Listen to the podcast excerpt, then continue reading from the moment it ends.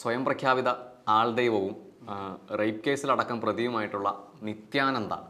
ചിലപ്പോൾ അങ്ങനെ പറഞ്ഞാൽ ആളുകൾക്ക് പെട്ടെന്ന് കണക്റ്റ് ആവണമെന്നില്ല. യുണൈറ്റഡ് സ്റ്റേറ്റ്സ് ഓഫ് കൈലാസ എന്ന പാരലൽ വേൾഡിന്റെ അധിപനായ നിത്യാനന്ദ പരമശിവൻ. അപ്പോൾ ഈ പറയുന്ന വ്യക്തിയുടെ പ്രതിനിധി അല്ലെങ്കിൽ ഈ പറയുന്ന പാരലൽ വേൾഡിന്റെ പ്രതിനിധി കഴിഞ്ഞ ദിവസം യു എൻ യോഗത്തിൽ പങ്കെടുത്തു.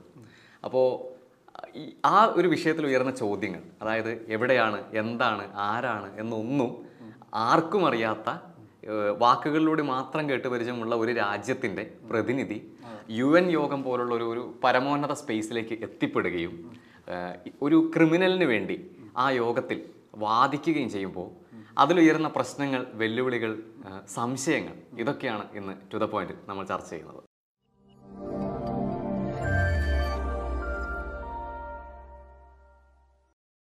അപ്പോൾ ജിഷ്ണു ഇത് നമ്മൾ ഈ പറഞ്ഞതുപോലെ ഈ നിത്യാനന്ദ എന്ന് പറഞ്ഞാൽ ആരാണ്? അല്ലെങ്കിൽ ഇയാൾ ഈ പറയുന്ന യുണൈറ്റഡ് സ്റ്റേറ്റ്സ് ഓഫ് കൈലാസ എവിടെയാണ്? ഇയാൾ ഈ പറയുന്നതൊക്കെ എന്താണ്? ഇങ്ങനെ സാമാന്യ യുക്തിക്ക് നിരക്കാത്ത കുറേ സംഗതികളാണ് ഇതുമായി ചുറ്റിപ്പറ്റി കിടക്കുന്നത്. അപ്പോൾ ഇവിടെ ഉയരുന്ന പ്രശ്നം എന്ന് പറയുന്നത് നമ്മൾ ആദ്യം പറഞ്ഞതുപോലെ യു എൻ യോഗത്തിൽ ഈ പറയുന്ന ഒരു വിർച്വൽ വേൾഡിന്റെ വിർച്വൽ രാജ്യത്തിന്റെ പ്രതിനിധി പങ്കെടുക്കുന്നു. ബ്രിട്ടീഷ് പാർലമെന്റിലേക്കടക്കം ഇവർക്ക് ക്ഷണം കിട്ടുന്നു. അവരുടെ ആഘോഷങ്ങളിൽ ഇവർ പങ്കെടുക്കുന്നു. അപ്പോൾ ശരിക്കും ഇവരാരാണ്? ഇവർ ഈ പറയുന്ന സെറ്റപ്പ് എന്താണ്? ഇതൊക്കെ കേട്ടിരിക്കുന്ന നമ്മൾ ശരിക്കും ആരാണ്? ഈ ഒരു വിഷയത്തെ നമ്മൾ എങ്ങനെയാണ് കാണേണ്ടത്? ഇതിൽ ഈ പറയുന്ന നിത്യാനന്ദ പരമശിവം എന്ന് പറയുന്ന ഈ മനുഷ്യൻ ആരാണെന്ന് വെച്ചാൽ പ്രത്യേകിച്ച് വലിയ ഡെക്കറേഷൻ ഒന്നും ആവശ്യമില്ല. പുള്ളി ഇന്ത്യയിലെ ഏത് സാധാരണ അല്ലെങ്കിൽ ഏത് സംസ്ഥാനത്തും ഉള്ളതുപോലെ നൂറുകണക്കിന് ആൾ ദൈവങ്ങളിൽ ഒരാൾ മാത്രം.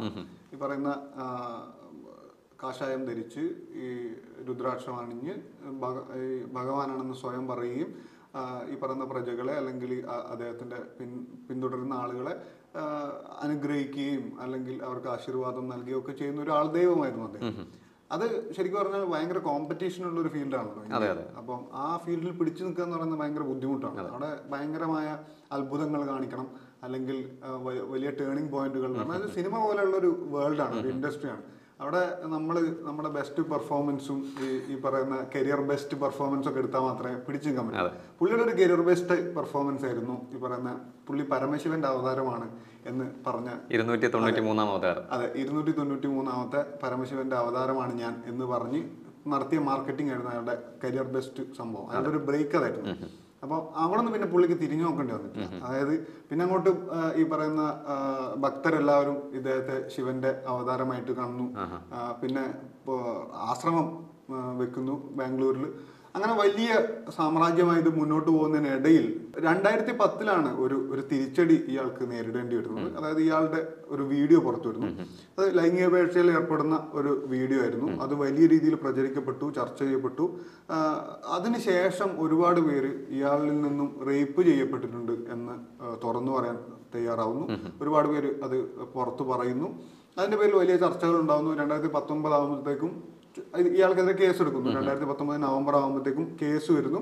അങ്ങനെയാണ് ഇയാൾ ഇവിടുന്ന് രക്ഷപ്പെടുന്നത്. ഇന്ത്യയിൽ നിന്ന് രക്ഷപ്പെട്ടു പോയി ഇയാൾ ഉണ്ടാക്കുന്നത് ഒരു സാമ്രാജ്യമാണ്. ഒരു ഒരു ചുമ്മാ ഒരു മാളത്തിൽ പോയി വിളിച്ചോന്നല്ല ഇദ്ദേഹം ഒരു സാമ്രാജ്യമാണ് ഉണ്ടാക്കുന്നത്. ആ സാമ്രാജ്യത്തിന്റെ പേരാണ് കെ ജി എഫ് എന്നല്ല യു എസ് കെ അഥവാ യുണൈറ്റഡ് സ്റ്റേറ്റ്സ് ഓഫ് കൈലാസം അതെ.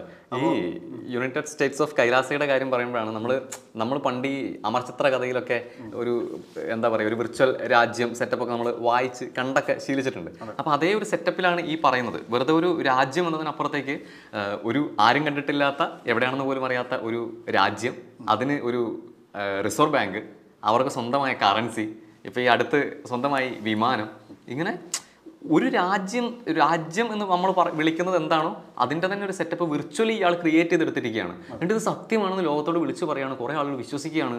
നമ്മളും അത് കേട്ടിരിക്കേണ്ടി വരികയാണ്. അപ്പോൾ ശരിക്കും ഇതിന്റെ ഒരു ഒരു പ്രശ്നം എന്താണ്? ഇതിന്റെ നമ്മൾ ഈ കാര്യം ചർച്ച ചെയ്യുമ്പോൾ ഇതിന്റെ ഒരു ഒരു പൊളിറ്റിക്കൽ പ്രശ്നം എന്താണ്? സോഷ്യോ പൊളിറ്റിക്കൽ പ്രശ്നം എന്താണ്? ഇതിൽ ഇതിൽ എനിക്ക് തോന്നുന്നത് വെച്ചാൽ ഇതിൽ എങ്ങനെ ഇവർക്ക് ഇതിന് ആക്സസിബിലിറ്റി കിട്ടുന്നു എന്നുള്ളതാണ്. അതായത് ഇത്തരം ഒരു ഫേക്കായ ഒരു ഇപ്പോൾ നേരത്തെ പറഞ്ഞതുപോലെ ഒരു ഫേക്കായ ഒരു ഒരു ഒരു സാമ്രാജ്യം ഉണ്ടാക്കിയെടുക്കുന്ന ഒരു പാരൽ വേൾഡ് ഉണ്ടാക്കിയെടുക്കുന്ന നിയമ സംവിധാനത്തെ മുഴുവൻ ചോദ്യം ചെയ്ത് പുറത്തേക്ക് രക്ഷപ്പെട്ടു പോയ ഒരു മനുഷ്യൻ. പിന്നെ പ്രത്യക്ഷപ്പെടുന്നത് അയാളുടെ പ്രതിനിധികളിലൂടെയാണ് നേരിട്ടല്ലെങ്കിൽ പോലും പ്രതിനിധികളിലൂടെ പ്രത്യക്ഷപ്പെടുന്നത് യുണൈറ്റഡ് നേഷൻസിന്റെ വേദികളിൽ അല്ലെങ്കിൽ ബ്രിട്ടീഷ് പാർലമെന്റിൽ ദീപാവലി ആഘോഷത്തിൽ ഒക്കെ ഇയാളുടെ പ്രതിനിധികൾ പങ്കെടുക്കുകയാണ്. അപ്പോൾ ഇയാൾ ഉണ്ടാക്കുന്ന ഒരു വലിയ ആക്സസിബിലിറ്റി ഉണ്ട്. അതായത് ഇന്ത്യ പോലൊരു രാജ്യത്തിന് കൊടുക്കുന്ന മെസ്സേജ് എന്താണെന്നുള്ളത്. അതായത് ഞാൻ യുണൈറ്റഡ് നേഷൻസിൽ പങ്കെടുക്കുന്നു. അല്ലെങ്കിൽ മറ്റൊരിടത്ത് പങ്കെടുക്കുന്നു എന്ന് പറയുന്നിടത്ത് ഇവരുണ്ടാക്കുന്ന ഒരു വലിയ ഒരു സന്ദേശമുണ്ട്. അതാണ് ഏറ്റവും പ്രധാനപ്പെട്ടത്. ഇത് സാധിക്കുന്നത് എങ്ങനെയാണെന്നുള്ളത്. അപ്പം ഇപ്പം നമ്മൾ ഈ പെർട്ടിക്കുലർ കേസ് എടുക്കുകയാണെങ്കിൽ ഇപ്പോൾ കഴിഞ്ഞ ദിവസം സംഭവിച്ച കാര്യം എടുക്കുകയാണെങ്കിൽ ഇവർ ആ, ഞാൻ മനസ്സിലാക്കിയെടുത്തോളം അതൊരു ലിങ്കിലൂടെ രജിസ്റ്റർ ചെയ്താണ് അതായത് ഈ യുണൈറ്റഡ് നേഷൻസിന്റെ അംഗരാജ്യങ്ങളല്ലാത്ത രാജ്യങ്ങൾക്കും യോഗങ്ങളിൽ പങ്കെടുക്കാനുള്ള ലിങ്ക് അവർ പ്രൊവൈഡ് ചെയ്യാറുണ്ട്. അതായത് പല വിഷയങ്ങളിലാണ്. ഇപ്പൊ കൾച്ചറൽ ഡെവലപ്മെന്റ് ഒക്കെ ബന്ധപ്പെട്ട ഒരു യോഗമാണ് ഇപ്പൊ ഇപ്പൊ നടന്ന സംഭവം. അപ്പോൾ അതിൽ ഈ പറയുന്ന കൾച്ചറൽ മൈനോറിറ്റികളായി നിൽക്കുന്ന പല വിഭാഗങ്ങൾക്കൊക്കെ പങ്കെടുക്കാനുള്ള അവസരം അംഗരാജ്യങ്ങൾ അല്ലെങ്കിൽ പോലും ഇവർ നൽകാറുണ്ട്. അത്തരം ലിങ്കിലൂടെയാണ് ഇവർ ഇവർ രജിസ്റ്റർ ചെയ്തത് എന്നാണ് ഇപ്പൊ മനസ്സിലാക്കുന്നത്. അപ്പൊ അങ്ങനെയാണ് ഇവർ ഈ ആക്സസിബിലിറ്റിയിലേക്ക് എത്തുന്നത്. അപ്പൊ ഇതിന്റെ മറ്റൊരു പ്രധാനപ്പെട്ട ചോദ്യം എന്തിനാണ് ഇവർ ഇത്തരം സ്ഥലങ്ങളിൽ ചെന്ന് കയറുന്നത് എന്നുള്ളതാണ്. ഇത്തരം ആക്സസിബിലിറ്റി ഇവർ ഉണ്ടാക്കിയെടുക്കുന്നത് എന്തിനാണെന്നുള്ളത് അതൊരു പ്രധാനപ്പെട്ട ചോദ്യം എന്ന് എനിക്ക് തോന്നുന്നു. ആ, അതിലിപ്പോ ജിഷ്ണു ആദ്യം പറഞ്ഞതുപോലെ രണ്ടായിരത്തി പത്തിലാണ് ഇയാൾക്കെതിരെ അതുവരെയുള്ള ഇയാളുടെ യാത്ര എന്ന് പറഞ്ഞാൽ വെച്ചടി വെച്ചടി മുന്നോട്ടാണ്. ഇപ്പോൾ ഒരു അമ്പലത്തിലെ അവിടുത്തെ ഭക്ഷണം കഴിച്ച് ജീവിച്ചിരുന്ന ഒരു അന്തേവാസിയിൽ നിന്ന് ഭക്തർക്ക് അനുഗ്രഹം കൊടുക്കുന്ന ഒരു കാഷായ വസ്ത്രധാരിയായ സ്വാമിയിലേക്കുള്ള യാത്ര. അവിടെ നിന്ന് പിന്നെ മുന്നോട്ടേക്ക് ഭക്തരുടെ എണ്ണം കൂടുന്നു സാമ്രാജ്യം വളരുന്നു. അങ്ങനെ പോയിക്കൊണ്ടിരിക്കുമ്പോഴാണ് രണ്ടായിരത്തി പത്തിൽ ഇയാളുടെ ഒരു വീഡിയോ പുറത്തു വരുന്നതും. അതിനെ തുടർന്ന് ഇയാളുടെ ഡ്രൈവർ ആയിരുന്ന ഒരു വ്യക്തി ഇയാൾക്കെതിരെ ഒരുപാട് അലിഗേഷൻസ് ഇയാളുടെ മഠത്തിൽ സ്ത്രീകൾ ബലാത്സംഗം ചെയ്യപ്പെട്ടിട്ടുണ്ട് ഒരു ദുരൂഹ മരണം സംഭവിച്ചിട്ടുണ്ട് എന്നതടക്കമുള്ള ആരോപണങ്ങളുമായി മുന്നോട്ട് വരുന്നത്. അവിടെ നിന്ന് ഇങ്ങോട്ടേക്ക് പിന്നെ കേസുകളുടെ ഒരു ഘോഷയാത്രയായിരുന്നു. അവിടെ നിന്ന് പിന്നെ നിത്യാനന്ദ ഓട്ടമാണ് രക്ഷപ്പെട്ടുള്ള ഓട്ടമാണ്. അവിടെ നിന്നാണ് ജിഷ്ണു പറയുന്നത് ഈ പാരലൽ വേൾഡിലേക്ക് നിത്യാനന്ദ എത്തുന്നത്. അപ്പോൾ ഈ യു എന്നിന്റെ ഒരു യോഗത്തിൽ ഇയാളുടെ ഒരു പ്രതിനിധി വന്നിരിക്കുന്നു. അവർ വന്നിരിക്കുമ്പോൾ സംസാരിക്കുന്നത് ഈ ക്രിമിനലിനെ രക്ഷിക്കാൻ യു എന്നിന് എന്ത് ചെയ്യാൻ കഴിയുമെന്നാണ് അവരുടെ ചോദ്യം. അതായത് റേപ്പ് കേസ് അടക്കം അല്ലെങ്കിൽ ഒരു ദുരൂഹമരണം അടക്കം ആരോപണം ഉയർന്നു നിൽക്കുന്ന അല്ലെങ്കിൽ പ്രതിയാക്കപ്പെട്ട ഒരാളെ രക്ഷിക്കാനുള്ള വഴികൾ തേടിയാണ് ഇവർ യു എത്തുന്നത്. അപ്പോൾ ഇതേ കാര്യങ്ങൾക്ക് വേണ്ടിയായിരിക്കാം ഇയാൾ ഈ ഈ ഇവരുടെ പ്രതിനിധികൾ ഈ പറയുന്ന ഉന്നതമായ ഇടങ്ങളിലേക്കൊക്കെ കടന്നു ചെല്ലുന്നത്. ബ്രിട്ടീഷ് പാർലമെന്റിലേക്ക് ദീപാവലിക്ക് ക്ഷണിക്കപ്പെടുക എന്നൊക്കെ പറയുമ്പോൾ ഇവരുടെ ആക്സസിബിലിറ്റി എവിടെ എത്തി നിൽക്കുന്നു എന്നുള്ളതാണ്. ഇപ്പം നമ്മൾ പറഞ്ഞ ഒരു സിനിമ സിനിമയ്ക്ക് കയറണമെങ്കിൽ പോലും ടിക്കറ്റ് എടുക്കണം. അപ്പോൾ ഇതൊന്നുമില്ലാതെ ഒരു ഫ്രീ പാസ് എൻട്രി ആയി കയറി ചെല്ലാൻ ആർക്കും കയറി ചെല്ലാൻ കഴിയുന്ന ഒരു സ്പേസ് ആയിട്ട് ഇതൊക്കെ മാറിയോ എന്നുള്ളൊരു ഒരു ചോദ്യം ഉയരുന്നുണ്ട്. അപ്പോൾ നമ്മൾ ആക്ച്വലി ഒരു ജനാധിപത്യ സെറ്റപ്പിൽ സംസാരിക്കേണ്ട വിഷയം ഒരു ക്രിമിനലിനെ നിയമപരമായി എങ്ങനെ ശിക്ഷിക്കാം എന്നുള്ളതിനെ പറ്റിയാണ്. അല്ലാതെ ഈ എല്ലാ സംവിധാനങ്ങളും ഉപയോഗിച്ചുകൊണ്ട് ഈ ക്രിമിനലിനെ എങ്ങനെ രക്ഷിക്കാം എന്നുള്ള ചർച്ചകളാണ് നിത്യാനന്ദയുടെ കേസിൽ ഈ പ്രതിനിധി സെറ്റപ്പുകൾ ഉപയോഗിച്ചുകൊണ്ട് ഇവിടെ നടന്നുകൊണ്ടിരിക്കുന്നത്. അപ്പം അത് ഉയർത്തുന്ന വെല്ലുവിളി അതിഭീകരം തന്നെയാണ്. ഇപ്പൊ അലി ശ്രദ്ധിച്ചിട്ടുണ്ടോ? ഇവരുടെ രാജ്യത്തിന്റെ പ്രത്യേകതകളും സംഭവങ്ങളൊക്കെ അവർ ഈ സൈറ്റിലൊക്കെ പബ്ലിഷ് ചെയ്തിട്ടുണ്ട്. അതായത് ഇവർക്ക് സ്വന്തമായിട്ട് ഫ്ലൈറ്റ് സ്വന്തമായിട്ട് ദേശീയഗാനം അങ്ങനെ കുറെ സംഭവങ്ങളുണ്ട്. ഇപ്പോ എല്ലാ സ്ഥലത്തും എല്ലാ രാജ്യങ്ങളിലും ഇവർക്ക് സ്പിരിച്വൽ എംബസികളുണ്ട് എന്നുവെച്ചാ എല്ലാ ലോകത്തെല്ലായിടത്തുള്ള ഹിന്ദുക്കൾക്ക് വേണ്ടി ഇവർ ഉണ്ടാക്കിയ രാജ്യമാണ്. എന്റെ എന്റെ ഒരു സംശയം ഇപ്പൊ ഈ ഹിന്ദുക്കൾക്കെങ്കിലും അറിയാൻ എന്തെങ്കിലും മാർഗമുണ്ട്? ഇവർ എവിടെയാണ് വർക്ക് ചെയ്യുന്നത്? പ്രശ്നം എന്ന് വെച്ചാൽ ഗൂഗിൾ മാപ്പിൽ ഇല്ലാത്ത ഒരു രാജ്യമായതുകൊണ്ട് തന്നെ ഇവർക്ക് ഇത് മനസ്സിലാക്കാൻ ഭയങ്കര ബുദ്ധിമുട്ടായിരിക്കും. അതായത് ഇത് മനസ്സിലാക്കണമെങ്കിൽ ഇവരുമായിട്ട് അതായത് ഞാൻ ഈ സൈറ്റ് ആക്സസ് ചെയ്യുന്ന സമയത്ത് ഡയറക്റ്റ് സൈറ്റ് ഓപ്പൺ ആവുകയല്ല ചെയ്യുന്നത്. ഫസ്റ്റ് അവരുടെ സെക്യൂരിറ്റി ചെക്കിംഗ് ഉണ്ട്. അവർ നമ്മളുടെ ഈ പറയുന്ന ഐ പി അഡ്രസ് ഒക്കെ അവരൊന്ന് ചെക്ക് ചെയ്ത് വെരിഫൈ ചെയ്തതിന് ശേഷമാണ് നമുക്ക് ആക്സസ് തരുന്നത്. അപ്പൊ അത്രയും വെൽ എന്താ പറയാ സെക്യൂർഡ് ആയിട്ടുള്ള ഒരു സംവിധാനമാണ് അതുകൊണ്ട് തന്നെ ഒരു കാലത്തും ഇത് ഈ പറയുന്ന നമുക്ക് എവിടെയാണെന്ന് കണ്ടുപിടിക്കാം. ഇപ്പൊ ഇക്വഡോറിന്റെ ഏതൊരു ഭാഗത്താണ് എന്നൊക്കെ പറയുന്നുണ്ടെങ്കിൽ പോലും അതൊക്കെ റിപ്പോർട്ടുകൾ മാത്രമാണ്.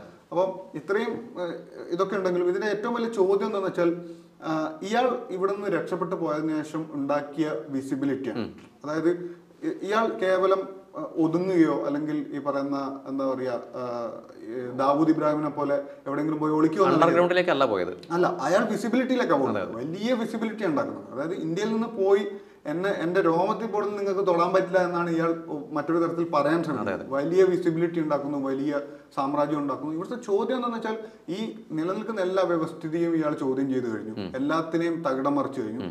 ഇന്റർപോൾ അടക്കം ഇയാൾക്കെതിരെ നോട്ടീസ് ഇഷ്യൂ ചെയ്തു. പക്ഷെ ഇയാൾ പിടിക്കപ്പെടുന്നില്ല. ഇയാൾ പിടിക്കപ്പെടുന്നില്ല ഇത് കേവലം ആദ്യത്തെ ഉദാഹരണമല്ല. നിരവധി ഉദാഹരണങ്ങൾ ഇന്ത്യയിൽ തന്നെ ഉണ്ട് ഇപ്പോൾ റാം റഹീം ഗുർമീത് സിംഗിന്റെ ഉദാഹരണമുണ്ട്. അതുപോലെ ഈ അടുത്ത് ഈ പറയുന്ന പഞ്ചാബ് വാരിസ് ഡേ എന്ന് പറയുന്ന ഒരു സംഘടനയും അതിന്റെ നേതാവും ഒക്കെ ആയിട്ട് പോലീസ് സ്റ്റേഷൻ ആക്രമിച്ച നേതാവിനെ ഇറക്കിക്കൊണ്ടിരുന്ന രീതിയിലേക്ക് സാധനം മാറുന്നുണ്ട്. അപ്പോൾ ഈ പറയുന്ന അതിന്റെയൊക്കെ ഒരു അൾട്രാ പ്രോ വേർഷൻ ആണ് ഈ പറയുന്ന നിത്യാനന്ദ. എന്ന് പറയുന്നത്. അപ്പോൾ ഇത് നിർത്തിയില്ലെങ്കിൽ ഈ സാധനം തകിടം മറിയുന്നുള്ളതാണ് അതായത് ഈ ഈ പറയുന്ന ഡിവോഷൻ അല്ലെങ്കിൽ സ്പിരിച്വാലിറ്റി വിറ്റ് ആളുകൾ എന്ത് ക്രൈം ചെയ്താലും രക്ഷപ്പെട്ടു പോകുന്ന രീതിയിലേക്ക് ഈ സാധനം മാറിക്കഴിഞ്ഞാൽ ഇതിനെ പിടിച്ചാൽ കിട്ടില്ല എന്നുള്ളൊരു അവസ്ഥ ഉണ്ടല്ലോ അവിടെയാണ് ഈ പ്രശ്നം നിൽക്കുന്നതെന്നാണ് എനിക്ക് തോന്നുന്നത്. ഇപ്പൊ ജിഷ്ണു പറഞ്ഞത് തന്നെയാണ് പോയിന്റ് ആത്മീയത വിറ്റ് അല്ലെങ്കിൽ ഈ ദൈവികത എന്ന് പറയുന്ന ഒരു സാധനം വിറ്റ് എന്ത് ക്രൈം ചെയ്താലും രക്ഷപ്പെടാം എന്നുള്ളൊരു ഒരു സന്ദേശമാണ് ഇത് നൽകുന്നത്. അല്ലെങ്കിൽ ഒരാൾ ഒരു ക്രൈം ചെയ്താൽ അയാൾക്ക് രക്ഷപ്പെടാനുള്ള ഏറ്റവും നല്ല മാർഗം എത്രയും പെട്ടെന്ന് ആത്മീയത ആത്മീയ പാതയിലേക്ക് തിരിയുക എന്നുള്ളതാണ് എന്നൊരു വളരെ മോശപ്പെട്ട സന്ദേശമാണ് നിത്യാനന്ദ അടക്കമുള്ള ആളുകളുടെ സംഭവങ്ങൾ വരുന്നത് പരമശിവന്റെ അടുത്ത അവതാരം ഇനി എപ്പോ വരും? അതെ അതെ. കാത്തിരിക്കാം. എത്ര? ഇരുന്നൂറ്റി തൊണ്ണൂറ്റി നാലാമത്തെ അവതാരത്തിന് വേണ്ടിയാണ് ഇത് നമ്മൾ ഇനി നമ്മൾ കാത്തിരിക്കുന്നത്. കാത്തിരിക്കാം. അതെ.